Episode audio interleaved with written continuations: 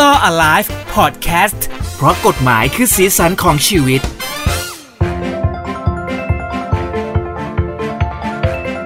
สวัสดีนะครับคุณผู้ฟังครับ ขอต้อนรับเข้าสู่ Law Alive เพราะกฎหมายคือสีสันของชีวิตทางหูดีพอดแคสต์นะครับผมเจคัสวัสดิ์ครับ สวัสดีครับ ผมทนายชาติชาติพรบารมีครับผม วันนี้เราจะมาพูดคุยกันถึงเรื่องของแง่มุมกฎหมายต่างๆนะครับ ที่เกี่ยวข้องกับเพื่อนผม เพราะว่ามีการสอบถามเข้ามา อ่า นะฮะของชีวิตการทำงาน ในที่สุดเราก็มีแฟนรายการที่ฝากคำถามเข้ามา ครับ สักทีเล และ ย เป็นเพื่อนเราเอง ด้วยดีใจจังเลยผู้ฟังสามารถฝากได้นะครับ ถามอะไรก็ถามมาได้เดี๋ยวเราจะพยายามหาคำตอบให้นะฮะ ใช่เลย เพื่อนเนี่ยเอ่อเขาเป็นฟรีแลนซ์ครับ ในเรื่องของการทำงานก็คือไม่ได้ทำงานเป็นที่ประจำแต่ว่าก็จะมีการว่าจ้างกันด้วยปากต่อปากใด ๆ ก็ตาม แล้วทีนี้เขาก็เป็นเหมือนคนออกแบบตกแต่งภายใน อ่า อะไรแบบนี้ อืม แล้วก็เหมือนไปช้อปปิ้งซื้อของเพื่อจะตกแต่งสถานที่นะฮะ และเขาก็ตกแต่งเสร็จไปแล้วเรียบร้อยแหละนะครับ ผมเดาทางได้เลยอ่ะพี่เจแล้วต่อ เออ แล้วเสร็จแล้วมันก็มีโทรศัพท์กลับมาจากที่เขาจ้างไปบอกว่า เนี่ย มันมีส่วนหนึ่งของสิ่งที่เขาตกแต่งไปมันเสียหาย เนื่องจากว่ามีคนที่เข้ามาที่นี่แล้วมันเกิดการเสียหายเกิดขึ้น ช่วยเอาแบบเหมือนช่วยแก้ไขให้มันเหมือนเดิมได้ไหม อืม แล้วไองานงานเนี้ย มันจบไปแบบนานมากแล้วอ่ะ ครับ เขาก็เลยมาถามว่า ก็เราเป็นฟรีแลนซ์น่ะ เราเราทำงานของเราจบไปแล้ว แต่งเสร็จเรียบร้อยสวยงามดู ปิดงานเก็บงานจ่ายตังค์ทุกอย่างแฮปปี้หมดแล้ว แล้ว ยังต้องรับผิดชอบอีกเหรอ เออ แล้วเขาไม่ได้ชอบแบบเนี้ยมัน มันอะไรยังไงได้หรือเปล่าหรือว่า อ่า หรือเป็นฟรีแลนซ์มันก็เลยต้องจำยอมไปในส่วนที่บางทีฟรีแลนซ์จะรู้สึกว่า บางอย่างบางงานอะทำไปก่อน หรือไม่ต้องเซ็นสัญญา หรือพูดคุยกันปากเปล่า ครับ โดยที่ไม่มีขอบเขตใด ๆ แล้วเหมือนโดนเอาและเอาเปรียบอะไรในในมุมเนี้ย นี่นะคือที่พี่เจเล่ามาเนี่ยคือปัญหาคลาสสิกมาก ๆ ของพี่ๆน้องๆที่ทำฟรีแลนซ์ อืม แล้วเราไปบรรยายหลายรอบเนี่ยกับพวกกลุ่มที่ทำฟรีแลนซ์หรือนัก ครั อบ อกแบบพวกเนี้ย ก็เจอปัญหาเดียวกัน เพราะว่าเขาเป็นศิลปินอ่ะ อืมใช่ เขาก็จะไม่มาคิดในมุมของกฎหมายหรือเอกสารหรืออะไรที่มันต้อง เขาไว้ที่หลังอะนะ ไว้ที่หลัง เขาอยากทำงานของเขา ใช่ ตามที่ลูกค้าสั่งมาก็คือถือว่าจบแล้ว ใช่ อันนี้ก็คือปัญหาหลักๆ เลยครับของฟรีแลนซ์ว่าไม่มีสัญญา อืม คราวนี้ถามก่อนว่า ตามกฎหมายเนี่ยกำหนดว่าฟรีแลนซ์ต้องทำสัญญาหรือเปล่า เออ อ่าพี่เจคิดว่าต้องหรือไม่ต้อง ถ้าให้ตอบโดยเราคิดเนี่ย เรารู้สึกว่ามันก็ต้องทำสิ เพราะทุกธุรกรรมมันควรจะมีหลักฐานในการ อ่า ทำและขอบเขตต่าง คำตอบของพี่เจถูกในเชิงปฏิบัติ และใช้ก็จะตอบแบบนี้ แต่ถ้าถามว่ากฎหมายว่ายังไงนะ อืม กฎหมายบอกว่า การที่เป็นฟรีแลนซ์เนี่ย เรียกว่าการทำสัญญาจ้างทำของ ๆ อืม คือจ้างทำเป็นโปรเจกต์โปรเจกต์ไป ครับ ไม่จำเป็นต้องมีสัญญา ไม่ต้องมีแบบสัญญาเกิดขึ้นเลย อืม แค่ตกลงปากเปล่าวันเนี้ย สมมติชาติบอกว่าพี่เจครับ มาออกแบบห้องนอนให้ผมหน่อย อืม ผมให้พี่เจสองแสนบาท พี่เจบอกว่าโอเค ตกลงรับทำครับ แค่นี้จบเลย ถือว่ามีสัญญาจ้างทำของเกิดขึ้นแล้ว อ่าแล้วถ้าเกิดว่าทนายเบี้ยวเงินผมอะผม อ่านั่นไงนั่นนั่นคือปัญหา ออ เพราะว่าต่อให้มันมีความสมบูรณ์ทางสัญญาเกิดขึ้น แต่ถ้าเรารู้กันสองคนด้วยวาจา ใช่ เราจะไปเรียกร้องยังไง พยานก็ไม่มี เกิดความผิดพลาดอะไรขึ้น ถูกไหมฮะ เราก็จะแนะนำคนที่ทำฟรีแลนซ์ตลอดเลยครับว่า ยังไงก็แล้วแต่ต้องมีหลักฐานเป็นหนังสือ อืม ถ้าทำสัญญาละเอียดได้ทำไปเลยครับพี่ ครับ ถ้าทำไม่ได้นะ อย่างน้อยใบเสนอราคาคุณนะ อ๋อ เขียนเงื่อนไขไปเลยให้ชัดเจน คุณจะรู้อยู่แล้วว่างานแต่ละประเภทเงื่อนไขมันคืออะไร อืม เช่น ออกแบบแล้วแก้แบบได้ไม่เกินกี่ครั้ง อืม ใช่ไหมส่งงานแล้ว อ่าใช่ ต้องตรวจภายในกี่วัน ครับ ถ้าไม่ตรวจถือว่ารับงานแล้วนะครับ อืมอืม เออหรือสมมุติว่า ใช่เหมือนแบบบางทีส่งงานทำงานไปแล้วโอ้ทิ้งเราไว้เป็น ไม่ยอมตรวจ นานเท่าไหร่เออแล้วไม่ตรวจแล้วก็ไม่ไม่มีการเหมือนจบก้อนสุดท้ายอะไรพวกนี้ ถูก ด้วยใช่ไหม บางทีลูกค้าก็แบบอ่ะยังไม่ตรวจครับ เออ เราก็ไม่ได้เงินด้วย อืมอืม แล้วแน่นอนงานบางงานนะครับ ปล่อยระยะเวลาเนิ่นนานไปอ่ะ มันย่อมมีความเสียหายเกิดขึ้นตามระยะเวลาของมัน ใช่ เช่น สีอาจจะซีดลงละ อืม เพราะความร้อน อืม ปูนที่เคยฉาบไว้อาจจะมีรอยแตกแล้ว เพราะว่าผ่านไปสี่เดือน ความร้อนเมืองไทยอ่ะจะช่วยอะไรได้ อืมอืม เพราะฉะนั้น เราจะต้องเขียนพวกนี้ไว้ชัดเจนเลยว่า เงื่อนไขในการส่งมอบงาน เงื่อนไขในการชำระเงิน อืม แต่ละงวดเนี่ยจะชำระแบ่งเป็นอย่างไรเอ่อเมื่อถึงเกณฑ์ไหนถึงต้องชำระอย่างไรบ้าง อืม อันเนี้ยเขียนไว้อย่างชัดเจน ถ้าไม่ทำเป็นสัญญานะ ผมเสนอว่าคุณควรมีใบเสนอราคาอย่างชัดเจน อ่ะแล้วถ้าเกิดถามว่า ถ้าสมมติว่าเพื่อนเขาเป็นคนไม่ชอบ อะไรที่มันเนี่ย สัญญงสัญญาแต่มันเป็นการลักษณะเหมือนอัดคลิปเสียงไว้ในการพูดคุยการประชุมกันอ่ะ มันถือว่าเป็นหลักฐานในการที่มันจะเอามาทำอะไรได้ไหมเรียกร้องอะไรเมื่อเกิดอะไรขึ้นได้หรือเปล่า จริงๆ คลิปเสียงอะ่ะ ก็พอจะใช้เป็นหลักฐานในการดำเนินคดีได้ แต่ว่าไม่ค่อยแนะนำ หรอ เพราะว่ามันพิสูจน์ได้ยากว่าเป็นเสียงของบุคคลคนนั้นจริงหรือเปล่าทำนองเนี้ยเนาะ อ๋อ ทางที่ดีที่สุดคือเดี๋ยวเนี้ยครับ เวลาคุยงานเราคุยกันในไลน์เราคุยกันในเอ่ออีเมล อืม อยู่แล้ว ก็เก็บอย่างเงี้ยไว่าเป็นหลัก อ๋อ ฐาน ก็ ก็ แค ได้ ปไว้ได้เหมือนกัน ใช่ แต่ถ้าเกิดให้ผมเป็นทนายแล้วผมแนะนำอ่ะสิ่งที่ดีที่สุดคือคุณเขียนไปเลยในแผ่นเดียวนี่แหละ อืมอืมอืม โปรเจกต์นี้ทำอะไร ราคาเท่านี้ อืม งวดการชำระเงินเป็นเท่านี้ เงื่อนไขในการรับงานเป็นแบบนี้ แก้ไขได้อย่างนี้ อืมอืมอืม เมื่อส่งมอบแล้ว รับประกันกี่วัน ฮะ เออเอาให้ครบ แล้วส่งไปให้เขาเซ็นกลับมา อืม อันเนี้ยดีที่สุดเลย มันจะได้ครอบคลุมและรอบคอบ ครอบคลุมแล้วก็มีลายเซ็นของเขาด้วย อืมนะฮะ เออ แล้วทีนี้ในเรื่องของการเป็นฟรีแลนซ์คุณทนายมีอะไรแบบเหมือนอยากจะพูดถึงหรือแนะนำ มี ที่เคยเอ่อไปบรรยงบรรยายอะไรอย่างนี้มาไหมฮะ มีนะครับก็คือว่าเอ่อฟรีแลนซ์บางท่านเนี่ยไม่ไม่แน่ใจด้วยซ้ำว่าตัวเองอะอยู่ในสถานะอะไร หมายความว่า อันนี้เรื่องฟรีแลนซ์หรือเรื่องความสัมพันธ์ ทำไมมันช่าง หยุดเครือไม่เป็นกิ๊กเหรอ เออคลุมเครือไปหมดเลย ก็คือว่าบางคนบอกว่า บริษัทจ้างผมเป็น เป็นรายปีอ่ะ อืมอืมเหมือนต่อสัญญาทุกปี เออ หรือเป็นหกเดือน อ่า ผมก็เป็นฟรีแลนซ์สิ เพราะผมไม่ใช่พนักงานประจำ เออเพราะว่าเขาก็ไม่ได้เหมือนกับพวกลาพักร้อนหรือสวัสดิการต่างๆ เหมือนพนักงานประจ อ่า อันเนี้ยต้องเป็นสิ่งที่ต้องดูอย่างชัดเจนนะ ำเหรอ การทำสัญญาจ้างมีสองแบบละ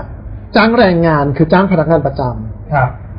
ผลที่ได้ตามมาไม่เหมือนกัน กับจ้างทำของก็คือจ้างฟรีแลนซ์เป็นโปรเจกต์โปรเจกต์ อื ไม่เหมือนกันนะครับ อันแรกเลยคือต้องดูก่อนว่า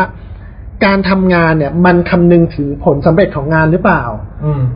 ไอ้พวกจ้างเอ่อประจำอ่ะมันก็คือทำไปเรื่อย อืม ๆ แต่จ้างแบบฟรีแลนซ์ก็คือว่าเป็นโปรเจกต์โปรเจกต์ไป เช่น ออกแบบบ้านแล้วจบ อืม แล้วก็ค่อยจ้างใหม่ มาออกแบบอะไรเดียว อย่างอื่น สาว่ายน้ำ อืม แล้วก็จบอะไรอย่างเงี้ยนะ แต่ถ้าเกิดว่าคุณเป็นสถาปนิกที่นั่งอยู่ในบริษัท แล้วก็ออกแบบไปเรื่อยๆ แล้วแต่นายจะสั่งแล้วแต่นายจะสั่ง แล้วได้เงินเป็นเดือน ม ต่อให้เขาจ้างแบบหกเดือนหกเดือนหกเดือน คุณไม่ใช่ฟรีแลนซ์นะ อ้าวเหรอ เออคุณก็ถือเป็นพนักงานประจำแล้วไอ้ จะเรียกว่าอะไรมัน มันดูเหมือนไม่ประจำขนาดนั้น พวกสวัสดิการ เนี่ย แต่มันถูกบังคับกฎหมายว่ามันคือพนักงานประจำนะ ใช่เพราะว่าเงินเดือนคุณได้เป็นเดือน อืม ถูกไหมครับ อืม แล้วก็ทำตามคำสั่งของนายจ้าง อืม ไม่ได้ทำตามโปรเจกต์ไปเรื่อยๆ แล้วก็ต้องดูด้วยว่านายจ้างคุณอ่ะเขามีอำนาจบังคับบัญชาในการทำงานหรือเปล่า ม คืออย่างฟรีแลนซ์เนี่ยเราเป็นตัวของตัวเอง อืม เราทำงานของเราเองเราก็ส่งลูกค้า ใช่ แต่ถ้าเกิดว่านายจ้างเรามีอำนาจบังคับบัญชาสั่งการให้เราทำนู่นทำนี่เหมือนพนักงานปกติ อันนี้ก็เข้าข่ายสัญญาจ้างแรงงานแหละ อืม นะครับ แล้วก็อ่ะเครื่องใช้สัมภาระในการทำงาน ยกตัวอย่างเช่น คอมพิวเตอร์อุปกรณ์ต่าง อืม ๆ นายจ้างเป็นคนจัดหาให้หรือว่าเราเป็นคนจัดหาเอง อืม ถ้าเกิดทุกอย่างเป็นของเราอ่ะ มันก็จะเข้าข่ายของฟรีแลนซ์แต่ถ้าเกิดคอมพิวเตอร์ก็จัดมาโดยนายจ้างอุปกรณ์นู่นนี่นายจ้างทำให้ อืม ก็เข้าข่ายจ้างแรงงาน อืม แต่ยกยกเว้นนะบางกรณีก็อาจจะมีที่เขาจ้างเราเป็นโปรเจกต์แต่เขาให้อุปกรณ์เรามา บอกว่าช่วยเอาอันนี้ไปทำอะไรขึ้นมาหน่อย อ๋อ ก็เป็นไปได้นะครับ อันเนี้ยคือพูดพูดให้รู้ไว้แค่นั้นแหละว่า บางคนสัญญาเป็นช่วงช่วงก็จริง แต่ในมุมกฎหมายแรงงานอ่ะเขาถือเป็นพนักงานประจำ อืม ถ้าเกิดคุณโดนเลิกจ้างคุณมีสิทธิ์ได้รับค่าชดเชยตามกฎหมายนะ อื แม้ว่าคุณเซ็นสัญญาแบบปีต่อปีต่อปีแบบเนี้ย อืม อายุงานมันก็นับมาเรื่อยๆเลย ฮะ แต่ถ้าเกิดเป็นฟรีแลนซ์จริง ๆ เช่น จ้างมาสร้างบ้าน จ้างมาทำสระว่ายน้ำจ้างมาทำสวนแบบเนี้ย อันนี้ไม่ใช่แรงงานละอันนี้ก็เป็นเอ่อฟรีแลนซ์ปกติ ครับ คราวนี้มันมีมุมมองหนึ่งที่อยากพูดถึงก็คือเรื่องลิขสิทธิ์พี่เจ อืม ในผลงานที่ทำเอ่อยกตัวอย่างเช่น เขียนแบบบ้าน อืม อ่ะพี่เจคิดว่าสมมุติว่าชาติเป็นพนักงานประจำในบริษัทสถาปนิก แล้วผมออกแบบบ้าน ลิขสิทธิ์ในผลงานควรเป็นของใคร ลิข ถ้าเป็นพนักงานประจำ ลิขสิทธิ์ในแบบบ้านอะ ก็ควรจะต้องเป็นของบริษัทสิ ใช่ไหม ใช่ แต่กฎหมายไม่ได้เขียนอย่างนั้น เออก ฎหมายบอกว่า ถ้าเป็นการจ้างแรงงานลิขสิทธิ์ในการออกแบบอะเป็นของพนักงาน ทำไมอ่ะ เอออันนี้ก็ไม่รู้คำตอบเหมือนกัน แต่ว่าเอ่อส่วนใหญ่สัญญาจ้างงานที่เป็นลักษณะงานดีไซน์งานออกแบบอะไรพวกเนี้ยเขาจะมีการเขียนไว้อยู่แล้วเลยครับ ว่าต่อให้เป็นพนักงานประจำลิขสิทธิ์ทั้งหมดในผลงานของคุณก็จะตกเป็นของบริษัท อืม อ่าในทางกลับกันถ้าเกิดคุณเป็นฟรีแลนซ์ อืม ลิขสิทธิ์ในผลงานของคุณอ่ะ จะตกเป็นของผู้ว่าจ้างก็คือลูกค้าทันทีเลย อ่ะฟรีแลนซ์เนี่ยมันดูสมเหตุสมผลเหมือนกันนะ ใช่ใช่ เพราะว่าก็เขาแค่จ้างคุณทำเพื่ออะไรขึ้นมา เพราะฉะนั้นเหมือนเขาก็ต้องได้ของอะไรรีเทิร์นกลับมา ก็เป็นของ ถูกต้อง อ่าตัวคนจ่ายเงิน ถูกต้อง แต่พอเป็นพนักงานประจำเออ อันนี้มันก็ไม่เคยรู้ว่ามันดันเป็นของเอ่ เอ่ อ อนายจ้าง นายจ้าง ใช่ อันนี้ก็พูดให้เป็นความรู้ในเชิงของนายจ้างด้วยแหละว่า สมมติว่าโตไปแล้วคุณจะเปิดบริษัท ครับ เอ่อเติบโตขึ้นไปอยากจะมีลูกน้องหลาย ๆ คนสัญญาจ้างงานก็ต้องเขียนไว้ให้ชัดเจนเลยว่า ผลงานลิขสิทธิ์ในผลงานต่าง ๆ ให้ตกเป็นของบริษัท ตกเป็นของนายจ้างให้หมด อื ไม่อย่างนั้นต่อไปก็ทะเลาะกัน เพราะว่าลูกน้องก็จะอ้างว่าลิขสิทธิ์ในผลงานเหล่านั้นเป็นของตัวเขา อืม นะครับ เออก็เป็นมุมที่ต้องระวัง อืมอืมอืมอืมอืม เนี่ยเรื่อง มัจะเป็นเรื่องของนี่ด้วยนะมองไปถึงวงการเกี่ยวกับเพลงอ่ะค่ายเพลงที่จ้างนักแต่งเพลงอ่ะ ใช่ใช่ใช่ ส่วนใหญ่ เดี๋ยวนี้มันถูกมันถูกเรื่องลิขสิทธิ์มันถูกโบลขึ้นมาให้ให้ให้เราเห็นความสำคัญกันเยอะมากแล้วนักแต่งเพลงก็เหมือนเรียกร้องว่าเพลงที่ฉันแต่งก็เป็นของฉันสิ ถูกต้อง เออแต่มันก็มีแบบเหมือนบางข่าวที่เคยได้ยินมาว่าเฮ้ยมันกลายเป็นของค่ายไปซะเฉยเลย ก็คือส่วนใหญ่เนี่ยนะ ถ้าเกิดว่าปัจจุบันอะนักแต่งเพลงชาติว่าไม่ไม่ได้เป็นพนักงานสังกัดค่ายอยู่แล้ว อืม เขาก็จ้างมือปืนที่แต่งเพราะๆมา อืม ที่เรารู้จักกัน แต่สมมุติว่าคนแต่งคนนั้นเป็นพนักงานของค่าย อืม จริง ๆ แล้วอะลิขสิทธิ์ต้องตกเป็นของผู้แต่ง อืมอืมอืม แต่ค่ายก็จะเขียนสัญญากันไว้อยู่ดีแหละ อ๋อ ว่า มันก็จะแล้วแต่กรณีที่ที่ดอกจันไว้ ใช่ ด้วยเหมือนกัน เออถ้าสัญญาเขียนไว้ว่าให้ตกเป็นของค่ายก็คือตกเป็นของค่าย อืมอืมอืม คราวนี้เรื่องลิขสิทธิ์ก็พูดเป็นความรู้ให้เพื่อนๆฟรีแลนซ์ทราบละกันว่า มันคุ้มครองยังไง ครับ คุ้มครองก็คือว่าห้ามเอาไปทำซ้ำดัดแปลงหรือว่าเผยแพร่ต่อสาธารณชนนะครับเอ่อหรือว่าใช้ประโยชน์ในทางการค้าอะไรพวกเนี้ย ฮะ แล้วก็อายุความคุ้มครองของมันก็คือว่า ตลอดอายุของผู้สร้างสรรค์ผลงานลิขสิทธิ์อันนั้น อืม แล้วบวกไปอีกห้าสิบปี โอ้ ใช่ สมมติลิขสิทธิ์เพลงอย่างเงี้ย ฮะ ถ้าบอกว่าเป็นของผู้แต่งเพลงนะครับ เอ๊ะขอโทษสิ เอ่อเอาเป็นอย่างนี้ดีกว่า ลิขสิทธิ์ของการออกแบบดีกว่า แบบบ้านอย่างเงี้ย ครับ หรือว่าเอ่อหนังสืออะไรพวกเนี้ยนะฮะก็ตลอดอายุของผู้แต่งบวกไปอีกห้าสิบปี อืม แต่ถ้าเกิดว่าเจ้าของลิขสิทธิ์เป็นนิติบุคคลเป็นบริษัท ก็คือว่าห้าสิบปีนับจากวันที่สร้างสารรค์ออกมาหรือว่าเผยแพร่ออกไป อืม เออ ก็จะต่างกัน ครับ แต่มันจะมีบางอันที่มันสั้นขึ้นยกตัวอย่าง เช่น งานภาพถ่าย งานภาพยนตร์ สิ่งบันทึกเสียงพวกเพลงอะไรพวกเนี้ยนะครับ ก็เอ่อจะมีแค่ห้าสิบปีนับจากวันที่แต่งหรือว่าสร้างสารรค์ออกไป อืม มันก็จะแยกเป็นกรณีไปแหละว่า สิ่งที่เขาจ้างคุณทำของขึ้นมามันคืออะไรประเภทไหน มันจะมีกฎหมายยิบย่อยลงไปอีก ถูกต้อง คราวเนี้ยก็อ่ะหยิบยกเรื่องนี้มาพูดที่พี่เจมีคำถามด้วยแล้วผมก็อยากพูดกับผู้ฟังทางบ้านด้วยแหละว่า ถ้าเกิดคุณทำอาชีพแบบนี้อ่ะอย่าละเลย อืม เรื่องที่มันเป็นดีเทลเล็ก ๆ เรื่องกฎหมายเรื่องเอกสารอะไรพวกเนี้ยเพราะว่ามันจะช่วยให้คุณเอ่อดำรงอาชีพได้ดีขึ้นมาก ๆ เลย ก็ไม่โดนเอาเปลี่ยน ถูกต้อง เนาะ แล้วก็งานของเรามันจะเคลียร์ว่าแบบถึงสเต็ปไหนแล้ว เราควรได้รับเงินหรือยัง อืม เราควรแก้ไขให้เขาแค่ไหน อืม งานเราจบจริง ๆ หรือยังอะไรแบบ ค นี้ รับ อืม นะก็ฝากกันไว้แล้วกันนะฮะ แล้วถ้าเกิดว่าเผื่อใครมีคำถามอะไรเกี่ยวกับเอ่อข้อมูลกฎหมายใดๆก็ตาม ก็สามารถจะคอมเมนต์ใน YouTube ตรงนี้ก็ได้นะครับ ครับ หอจะส่งไปที่เพจของทนายชาติก็ได้นะ ใช่เพจทนายชาติพรใน Facebook นะครับ ครับผมเจอกันใหม่ EP หน้านะครับสำหรับ Law Alive เพราะกฎหมายคือสิ่งของชีวิตนะครับ สวัสดีครับผม